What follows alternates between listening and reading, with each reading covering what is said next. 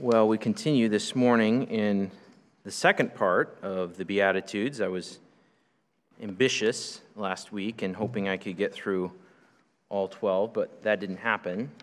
Um, so we enter this morning to the second part. But uh, before we do that, let's just remember where we are in context. Uh, where we are in context. We've seen in Matthew 1 through 4, we've seen in Matthew 1 through 4, we've seen uh, Matthew really present uh, to his Jewish audience that Jesus is king. Uh, he's done that uh, through the genealogies. Jesus is the son of David, the son of Abraham.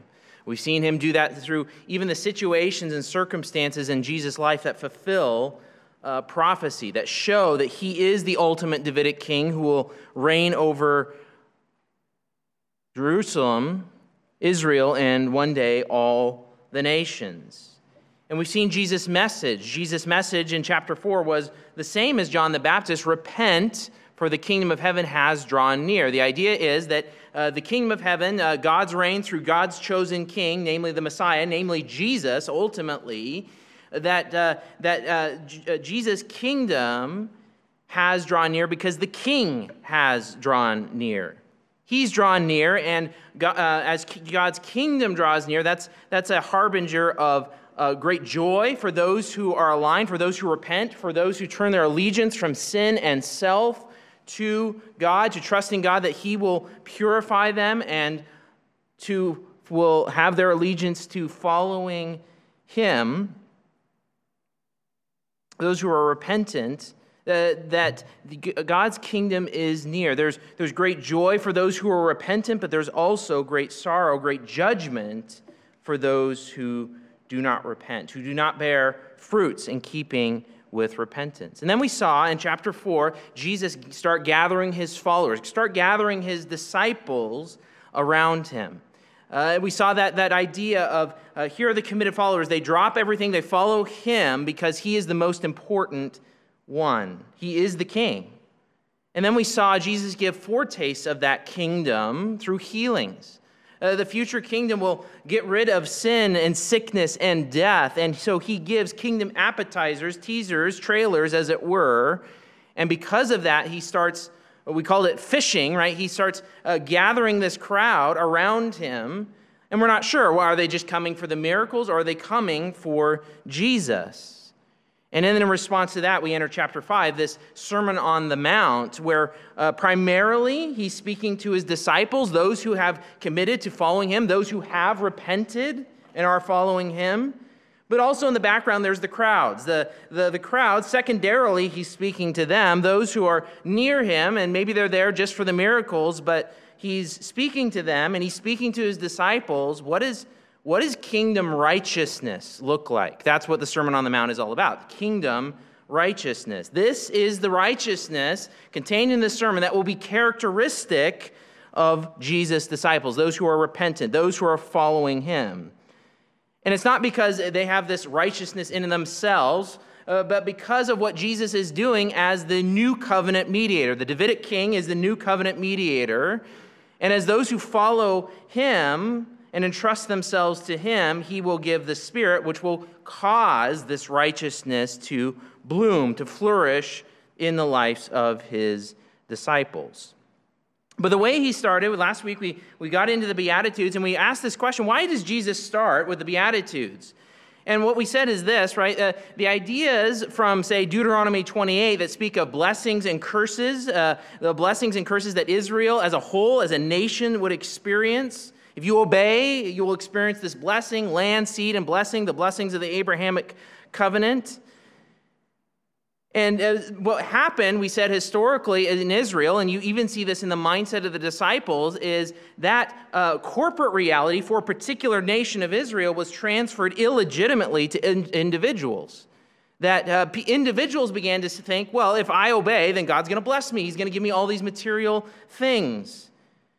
Or uh, another way to think about it, if someone is rich, if someone is materially blessed, then they must be good with God. And what Jesus does in the Beatitudes is he reprograms that thinking.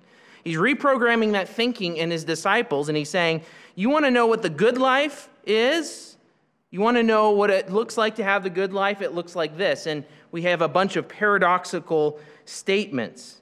We say, uh, and as a whole, we characterize the Beatitudes this way flourishing or happy, that's this word. It's this word, you remember, blessed, doesn't, doesn't mean God's active blessing, like God's pronouncing a blessing on someone. Rather, this word for blessed is, is the idea of a recognition that someone is living a happy, a flourishing, a good life. So, as a whole, the, the Beatitudes do this. They say, flourishing, happy are those in these paradoxically lowly states. These don't seem like good states that Jesus is talking about and who live in this way because in reality now and eschatologically, that is, at the end of time when that kingdom comes, they are recipients of great blessing. The blessing is on the future side of the equation, the because side of the equation in these Beatitudes. And what Jesus is saying is the good life, the good life actually looks like this. And so the main idea of this whole section, which we're going to finish today, we started last week is this reckon yourself blessed as humble, afflicted, and righteous in following Jesus, because you will have the kingdom of heaven. And we started last week in verses three through six, the first four. We said there's two groupings of four. The first grouping of four Beatitudes really deals with, God, uh, with uh, the disciples, right? These are, these are supposed to be characteristic of the disciples, their relationship with God. They're vertically oriented, in other words. The first four are vertically oriented. And the second four, which we're going to cover today, are we could say they're horizontally oriented. In other words, uh, one is their attitude, the disciples' attitude in relation to God. The other is in their relationship to the broader world as they live out their lives.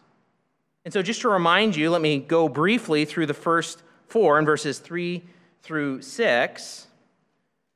Blessed or flourishing, happy are the poor with reference to the Spirit, for theirs is the kingdom of heaven. The good life is the life that says that I have nothing on this earth. That whether I materially have a lot or little, it doesn't matter because internally I recognize that I have nothing. I have nothing in this world. My treasure is not here in exile, away from God's presence. Rather, my treasure is in heaven. So my attitude is utter dependence, utter dependence on God. No matter what my external circumstances are, utter dependence on God as a poor in spirit person, knowing that I will be rich through following Jesus, through repentance, the repentance that Jesus has been calling for in the kingdom of heaven. And I'll have a share in the kingdom of heaven in the future. Blessed, flourishing, happy are those who mourn for they shall be comforted. And the idea was is that mourning ones, we saw the background to this in Isaiah 61, those who mourn are those who mourn in exile. They're away from God's presence. They're, that's happened since Eden for the whole human race, and it happened for the nation of Israel as they disobeyed and went after idols. Those who mourn, those who are repented, who have aligned themselves, they changed allegiance from sin and self to God, they mourn because they recognize the world isn't the way it's supposed to be. Because of their own sin, because of the sin that's in the world, because of the devastating effects of sin in the world, they are characterized by mourning, sadness. But actually, Jesus says that's the good life. If you're actually mourning over your sin and the sin in the world and the brokenness that's in the world, that's actually the good life because it shows that you are aligned with God and the promise for them is they shall be comforted. In that future kingdom, God Himself will wipe away every tear. Every mourning, there shall be total comfort from God Himself. And so there's this, this inherent dependence on God even as we mourn. It's vertical. In verse 5, blessed are the meek or the gentle or the lowly, for they shall inherit the land.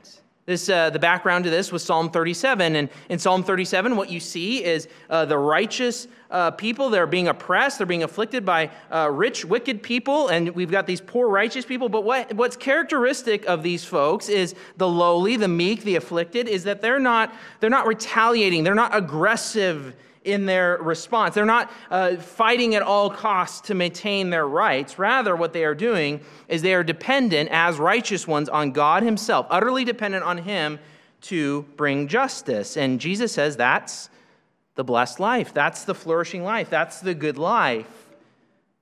Why? Because they shall inherit the land. And we said, first and foremost, in the context of Psalm 37 and in the context of Jesus' audience, speaking to Jewish disciples, he's talking about the promised land.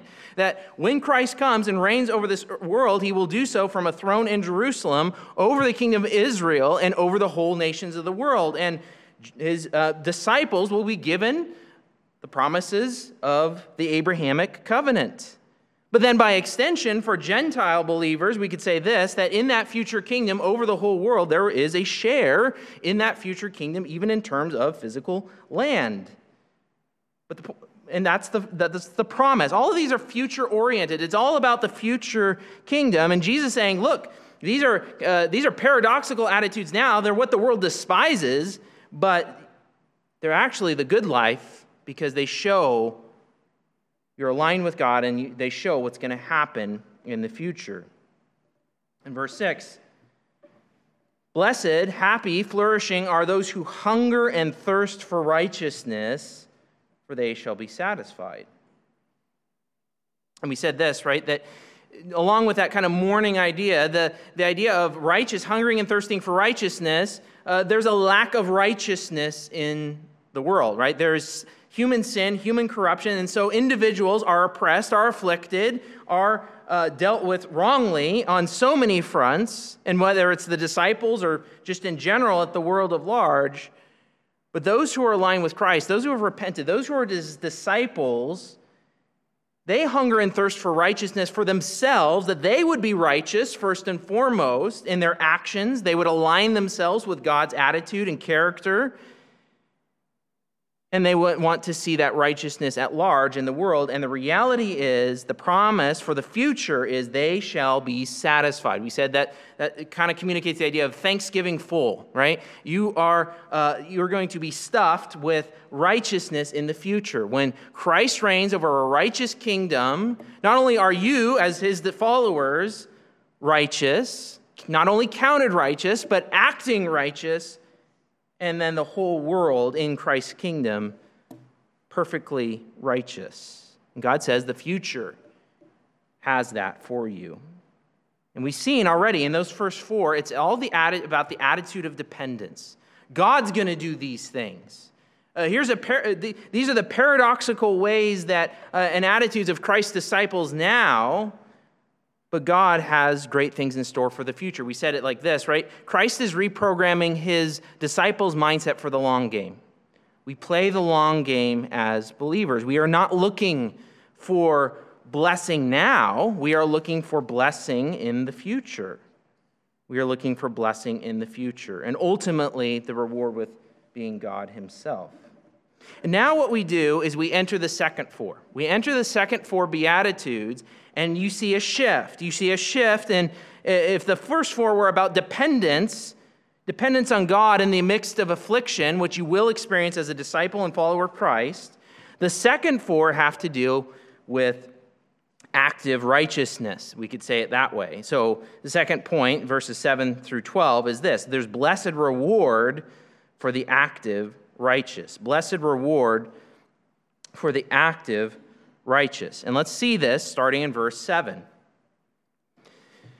Blessed, flourishing, happy are the merciful, are the merciful, because they themselves will receive mercy.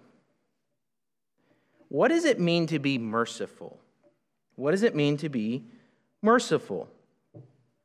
We could say it like this the word has the idea of concern or compassion for people in need. Concern or compassion for people in need. But this isn't just the idea that I feel sorry for someone, but this also has an active component. Biblically speaking, when you're talking about mercy, uh, mercy is not just an attitude. It starts there for sure, but, but you, your heart's warmed towards someone. But then the idea is there's an action, uh, there's acts of mercy. And there's, there's really two dimensions uh, to this. There are really two dimensions to this. One, you could see this in kind of two different parables, in, even in the Gospels. You could think of the mercy in terms of seeing someone in need and meeting their needs, uh, the parable of the Good Samaritan, which is in Luke. The word mercy is shown there, right? Uh, someone sees someone in need, they move towards them, and they fulfill what needs to be done, right? That's, a, that's one aspect of mercy. Another dimension to this, though, is that the person in need might be in need because they have sinned against you. Because they have sinned against you. When someone sins against you, or you sin against someone else, you have incurred, biblically speaking, a debt. You have wronged someone, and they have a need from you. So if someone wrongs me, or uh, someone wrongs me, they've incurred a, a relational debt to me, and they have need for me to forgive them and to not exact all that I could. And this is God's mercy. So if you think even fast forward in the book of Matthew, the parable of the unforgiving servant, this is the idea that the, the, the, the master, uh, the, this master's got this servant that this guy owes an unbelievable amount, unpayable amount. And yet the master says, I had compassion on you, I had mercy on you. You had a need to be forgiven, and I met that need. So there's, there's the multiple dimensions of mercy. It's the idea of people being in need and moving, not only internally, but externally, to meet that need out of compassion. Out of compassion. And Jesus says, the good life, the good life is for the merciful. Blessed are the merciful, those who display mercy. Those who display mercy. Why? Because they shall receive mercy. They shall receive mercy. The idea is that God will grant mercy. Now, the logic here, you have to understand the logic. The logic is not, I'm going to be merciful, God owes me because I was merciful to someone else, so God owes me and God's going to be merciful to me. But the idea is remember who Jesus is speaking to. He's speaking to those who have heeded Jesus' message in chapter 4. Repent for the kingdom of heaven has drawn near. Or even go back to chapter 3 in Matthew, what was the exact same message as John the Baptist repent, for the kingdom of heaven has drawn near. Right? The, the axe is laid at the, fruit of, the root of the trees. Every tree, therefore, that does not bear good fruit will be um, cut down and thrown into the fire. God's judgment is coming with his kingdom. How do you escape it? Only through repentance. And so, those who are repentant, they, those who are following uh, Christ, they've turned allegiance from sin and self, and they are follow, they're entrusting themselves to God, they're entrusting themselves to Christ and following Christ. They have been told that you will receive mercy. God will give you mercy. So, if you understand that God has given mercy to you because He has saved you in repenting and following Christ, He's going to save you in the future judgment then of all people, we ought to be the most merciful people there are. If we understand our need before God, our need to be forgiven, our need to be changed from those who love wickedness to those who hunger and thirst for righteousness, if we understand the mercy that God will, has shown us and will show us, we ought to be the most merciful people. And as you display that mercy, right, you're showing, I'm a disciple, I'm following Christ. And those who are merciful, those who see others in need in a variety of contexts, whether that's the need for forgiveness, the need for uh, practical needs, uh, uh someone is in need, and we move towards them, we do so because we realize we have been shown mercy as Jesus' disciples, and we will be shown mercy in the future. Someone who lives mercifully shows mercy will receive mercy. That is the flourishing life, to show mercy. Which goes against our world's mindset, isn't it? Take vengeance, seize what's yours. This is your right. Exact to the uttermost degree what is you deserve. And Jesus says, no, no. The flourishing life, the blessed life, is when you show mercy because you realize you need mercy. God has shown you mercy, and He will show you mercy in the future. In your dealings with others, are you merciful as God has shown mercy to you? As God has shown mercy to you. We, of all people as Christians, must be the most merciful people. Next, we see this, verse 8. Blessed are the, the clean or the pure with reference to the heart, because they themselves will see God. Blessed are the clean or the pure with reference to the heart, because they themselves will see God. Now, like what we saw last week, we had a couple of those Beatitudes where there was an Old Testament background, Isaiah 61, uh, Psalm 37. There's an Old Testament background here as well. Surprise, surprise. So let's go ahead and turn back to that Old Testament background, which I believe is in Psalm 24. Psalm 24. And Psalm 24 in verse 3, David poses this question. He's actually, this is the second psalm. He's posed this question. The other psalm is Psalm 15, they're parallel. But he's posing this question in verse 3. It says this Psalm 24, verse 3 Who shall ascend the hill of Yahweh? And who shall stand in his holy place? And the idea is uh, it's the idea of the temple again, right? Uh, the temple and the tabernacle, that theme starting in Eden, where you have the Garden of Eden as God's temple, with dwelling uh, in his concentrated manifestation of his presence with his people. And then we see that at Mount Sinai, and then the tabernacle, and then the temple. The idea is how do you get near to God? How do you draw near to God? How can you dwell with him? Because God is the ultimate treasure of the universe, so how do you draw near to him? Who shall ascend the hill of Yahweh, and who shall stand in his holy place, his sanctuary? And we get the answer in verse 4 and 5. He who has a clean hands and a pure heart. But notice how that's explained a little bit more. Who does not lift up his soul to what is false and does not swear deceitfully he will receive blessing from Yahweh and righteousness from the God of his salvation. You see the answer there of uh, who's going to dwell near the Lord, uh, it's, it's multifaceted in the sense that clean hands, so that's your action, a pure heart. What's a pure heart emphasizing? It's not just the actions, but it's the motives that come from within. Who does not lift up his soul to what is false, that's internal and who does not swear deceitfully, his action with others.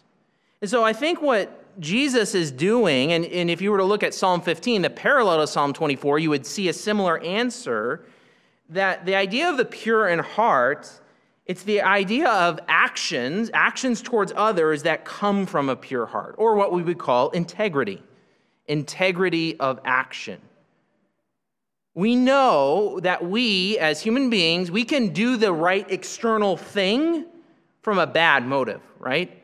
We can do, uh, we can do what is right and what looks good on the outside, but have a wrong motive, a wrong heart, a wrong attitude on the inside. And what is Jesus saying? I think he's kind of having a, a play on words here, right? What's, who sees your actions? Who sees your motivation? Only God, right? God sees your motivation alone. So if you want to draw near to God, you want to see God, you have to have a clean heart. You have to have a pure heart in the sense that you are not only acting in righteousness, but that righteous action comes from a true heart, a pure heart, a clean heart. Integrity of action. Is what you're doing and what's going on in your heart aligned? Are they aligned? And look at what Jesus says Blessed are the pure in heart. They act from integrity of action, cleanness uh, in their motives. Why? Why are they flourishing? Why are they happy? Why is that the best life? To be pure in heart, to have integrity of action. For they shall see God. No one sees God and lives in the Old Testament. Moses, uh, God says that to Moses no one can see me and live because of sin, because of a lack of righteousness. But if you understand what seeing God means, it is the most joyful treasure. It is, it is, it is scary because we are sinners and we cannot draw near to God. But if we were able to, and that's really the, the main problem that the, all of Scripture, that the idea of exile is getting at, God is the greatest treasure. To see Him, to behold Him, to know Him. Heaven is good not because of the streets of gold, not because of the people who are there, in the sense of anyone other than the triune God. If, every, if you were happy with heaven and God were not there, you do not know God because God is your greatest treasure. He is the greatest treasure in the universe. God alone sees the heart. And Christ's disciples, those who have repented from sin and self and come to Christ, the one who fulfills all righteousness, not perfectly, but characteristically, they are pure in heart. They have an internal alignment with their external actions. And they have the joy, the hope, looking forward to the future and the future of that kingdom, the picture that Revelation paints of being in the new Eden, the new heavens, the new earth, enjoying God's presence for all eternity. Do your actions, whether towards God or towards other, do they do your actions stem from a heart of integrity or does your heart hide motives and desires? Do your actions stem from a heart of integrity or does God, your heart hide motives and desires? God alone sees those, heart, those motives and those desires, and only through coming to Christ Himself, only through repentance, only through following Christ can you have purity of heart. And if you do, you have the hope, the joy of looking forward to seeing God face to face in the most pure way possible. Verse 9. Blessed are the peacemakers, because they themselves will be called sons of God. What's a peacemaker? Well, here the idea is peace, peacemaking, right? Uh, what do you need to make peace for? You need to make peace because there's, there's two parties in opposition to each other, right? There's two parties in opposition to each other. Uh, so that could happen in a lot of different ways, right? That could, that can happen between country and country. It could happen between person and person. It could happen between person and God, right? There's all sorts of ways there's not peace in the world. There was peace at the beginning, fullness, wholeness.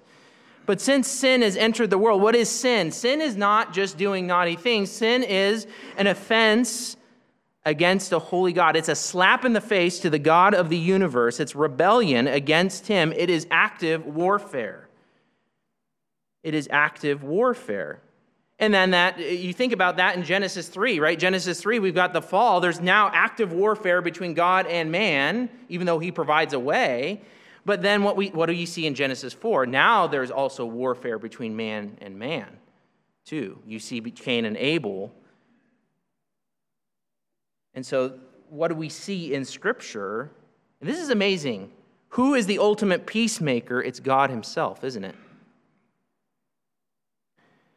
He moves, God moves in redemptive history to make peace first and foremost between himself and man. He's the initiator. It's not like, uh, well, let's, let's have a parlay and let's agree to terms. No, this is the idea that God, uh, the other side doesn't want peace at all. He is actively pursuing it despite abuse to himself. He is actively pursuing that peace between God and man, and then ultimately between man and man as well. That's who God is. He's a peacemaker. And so you think about uh, what would it look like to be a peacemaker in our lives? What would that look like? Well, someone has, uh, there's multiple ways we could fail to have peace with someone else, right? That, that we would have open hostility or at least tension with someone else. That could be between me and another person. It could be uh, maybe I, as a third party, I see two people warring uh, or, or, or arguing or having tension with each other. That would be a failure of peace. Or I could see someone who has a broken peace, open hostility with God. right? It could be with me and them, it could be between two others, or it could be between that person and God. And so, what is a a peacemaker do? Well, Christ's disciples, those who have repented, those who are following him, they're going to pursue peace, pursue that reconciliation with others. What does that look like, right? Uh, working on my end. So uh, if I have conflict in someone else's uh, with someone else, uh, there's some sort of break there in the relationship. What did God do? He moved first. So I'm going to move first in pursuing a reconciliation in that relationship. Or if I see two others warring, especially Christians, especially Christians who are broken, this happens in the church. Sadly, it does, right? We, we break a relationship, we have tension in our relationship, and we don't address it. The two sides are just kind of miffed at each other and they never address it, they never deal with it. That's not how God acts. God initiates, God works in bringing people together. And even a third party might come in and say, Look, you are disciples of Christ. You are following Christ. You've experienced God's peace. He has reconciled you. You need peace in your relationships. Or we could even say the other one is you see someone and they're at war with God. Really, we could say an unbeliever, right? Someone who doesn't know God. And really, sharing the gospel is a form of peacemaking right? You're trying to uh, you're trying to i've received peace from god and my relationship with him and i want you to receive that as well. All of those would be a form of peacemaking. And if jesus is saying that now we think about this we don't like tension do we? We don't like relational strife. We don't it's easier to bury something than to deal with it isn't it? It's way easier to bury something than to deal with it but Jesus says, you want to, and you're like, I don't even want to touch that. I don't want to even touch that with a 10 foot pole because it's going to explode, right? But Jesus says, blessed, happy, flourishing are the peacemakers, even though it's hard. Why? Because in the future they shall be called sons of God, children of God. God is a peacemaker, and those who know God as his children truly will display that action, that attitude of peacemaking. They shall be called sons of God. Again, it's not as if, uh, well, I'm making a bunch of peace, so God's got to call me a son. No, the idea is if you repent and it, turn your allegiance from sin and self and you're entrusting yourself to Christ and to God, He makes you into a peacemaker. You display that character in your life. And as you see that, not perfectly, but characteristically, you can be assured that I know God. I'm a child of God. I'm a son or daughter of God, and I'm displaying that character.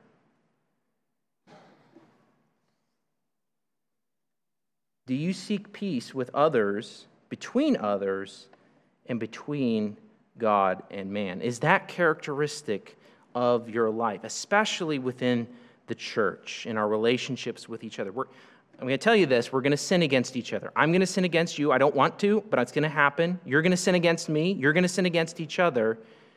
We must display God's character as peacemakers.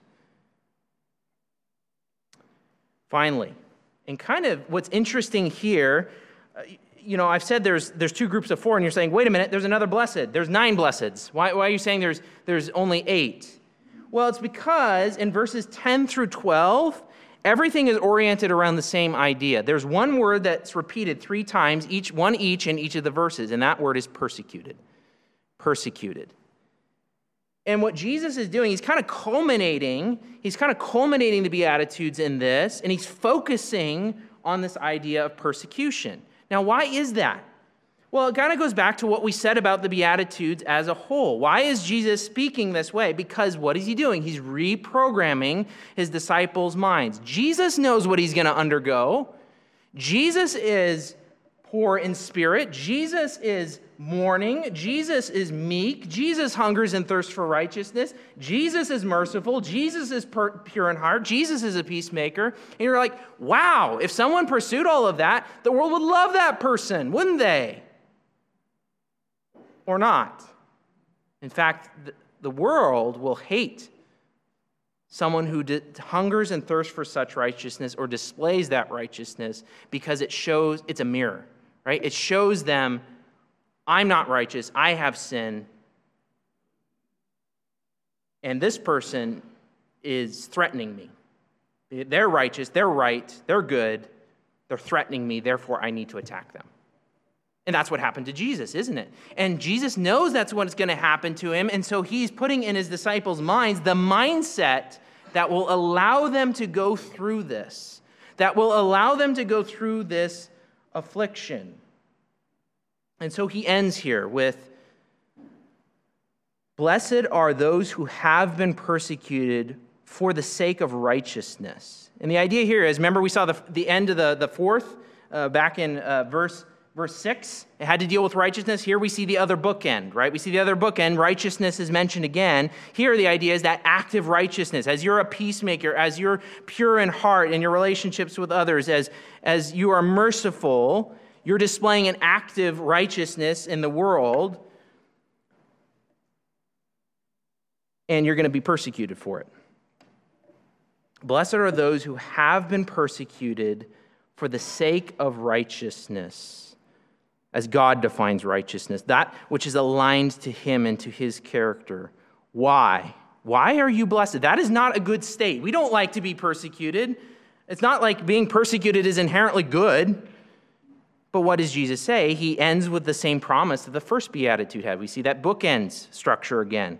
Because of them, belonging to them, is the kingdom of the heavens the way you make it through persecution, which will come if you follow Jesus, for doing righteousness, doing good things that are aligned with God, the way you make it is you remember this is actually, I, I don't enjoy persecution, but what does it point to? It points to the fact that I have a share in the future kingdom that Jesus will bring. And then verse 11 and 12 just expand on this idea. They just unpack it more because this is the most countercultural beatitude that you could think of. We don't like to be persecuted. We don't like conflict. We don't want trouble. And Jesus is saying, actually, if you experience trouble, you're living the blessed life because you're showing that you have a share. If, it's, if, if you're experiencing trouble for the sake of righteousness, not just trouble in general, but for the sake of righteousness, you will have the kingdom of heaven. And then he elaborates. Verse 11, notice he switches. Blessed flourishing are you. He just changed from the third person to the second when they revile you and they persecute you and they speak every evil against you, lying for my sake. He's just elaborating on what does persecution look like. Well, it could look like a lot of things. It could uh, look like persecuting to death. Well, that happened with Jesus, right? It could also look like reviling, being made fun of. Uh, evil things uh, wrongfully are spoken against you. They speak against you every kind of evil. They make up stories that fabricate stories about you, lying on because of Christ. Now, notice the difference. In verse 10, you're being persecuted for the sake of righteousness. Notice here, the persecution, the verbal persecution, is for the sake of Christ. Why is that? Because all of these, as we've been saying all along, hinge on the fact that what did Christ come to do? To fulfill all righteousness. Meaning, the only way you practice any of these or have any of these character qualities is through knowing Christ, knowing and following Christ as his disciple.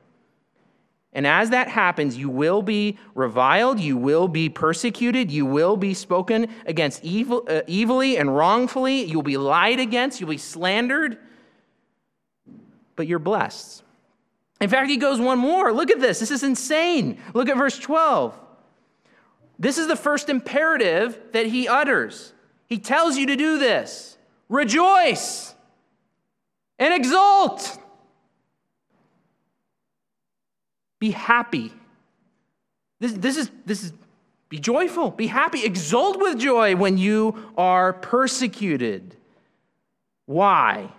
Not because, in and of itself, persecution or pain or slander or any of those things are inherently good, but why? Because your reward is much in the heavens.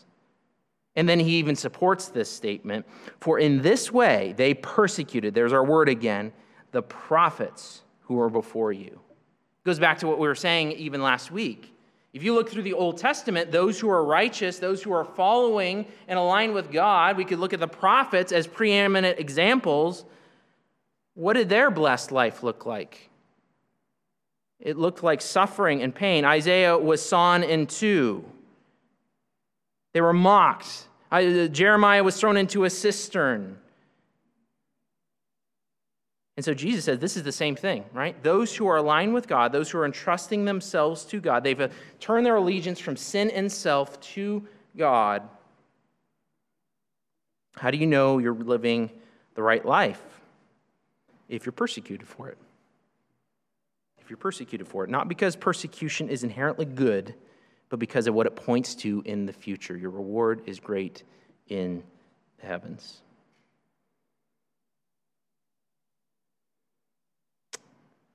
We need that. We are afraid to speak of Christ. I am. I usually I, struggle, right? We feel that when we say, I know I need to, but I'm afraid. We need this.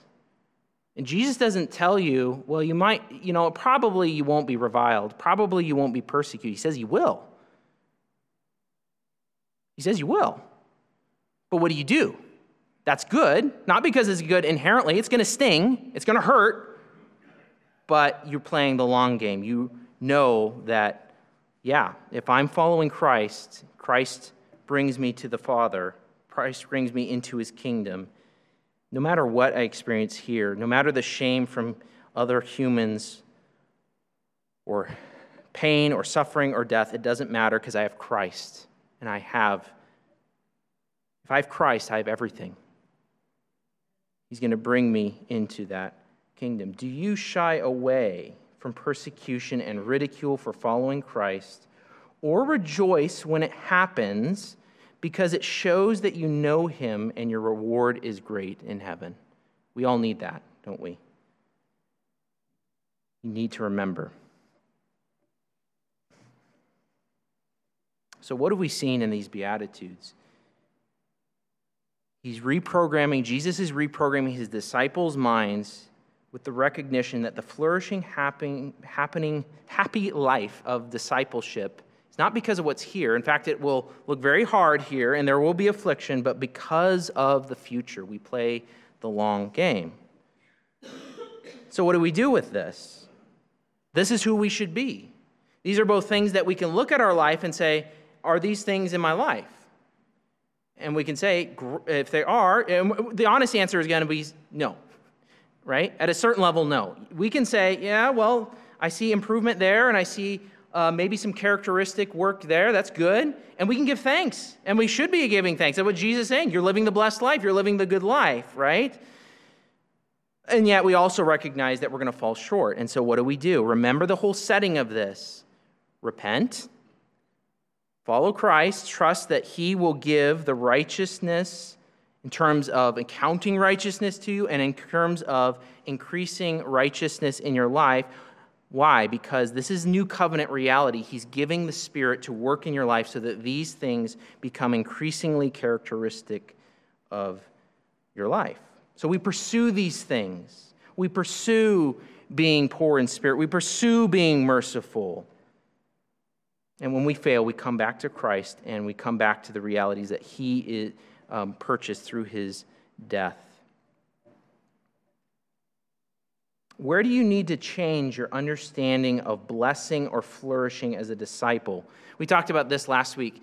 Uh, we have a culture, even a Christian culture, that looks at look, I have a lot of money, I have a lot of cars, I have a lot of whatever, I have security, I have a good family, and we say, I have hashtag a blessed life. And Jesus is saying, well, that's not that those things are bad, and you should give thanks to God for those things, definitely. But the mark of a happy or flourishing life is these things. It's these things. Where do you need to change your understanding of what a blessing or a blessed or flourishing life looks like? Are you driven by the here and now or by the future blessings of following Christ, the kingdom and Christ Himself? And then one final question What if these character qualities are not true of you at all? What if your mindset is more that of the world? Take what's yours, you're enough, uh, I'm, uh, you know, I'm looking for mine now, right? That's the mindset of the world. What if you recognize this isn't true of me at all? What does that show you? shows you you're not following Christ. You don't know Christ. Because if you do know Christ, these things will be true in your life. Not perfectly, but in increasing measure. And what's the call? The call is Matthew 4 and Matthew 3. Repent, for the kingdom of heaven has drawn near. Turn your allegiance from sin and self, for living life for yourself, finding it, trying to find your treasure here and now, and entrust yourself to Christ, the one who alone can fulfill all righteousness. You don't solve it by saying, Well, I'm going to I'm going to do these things. You can't. You can't. Apart from God's Spirit at work within you, unless you're following Christ, unless Christ is the center of your life, you cannot be this. And there's a judgment coming. That's what Jesus said. That's what John the Baptist said. He'll say it again at the end of the sermon. There's judgment coming. Repent. Trust yourself to the King who lived the perfect righteous life, who lived this life in your place. Trust yourself to Him, live for Him, follow Him, and He will produce this in you through, your, through His Spirit. Let's pray and transition to a time of taking the Lord's Supper.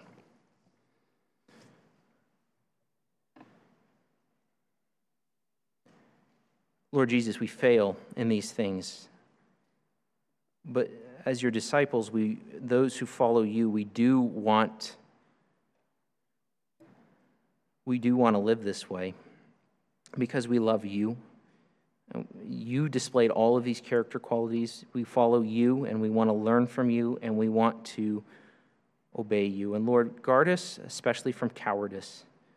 Lord, even as we see in that culminating beatitude, Lord God, where we're afraid, we are, I confess it, that we're afraid to speak of you. We're afraid of what people will think about us or say about us. Lord, guard us from that.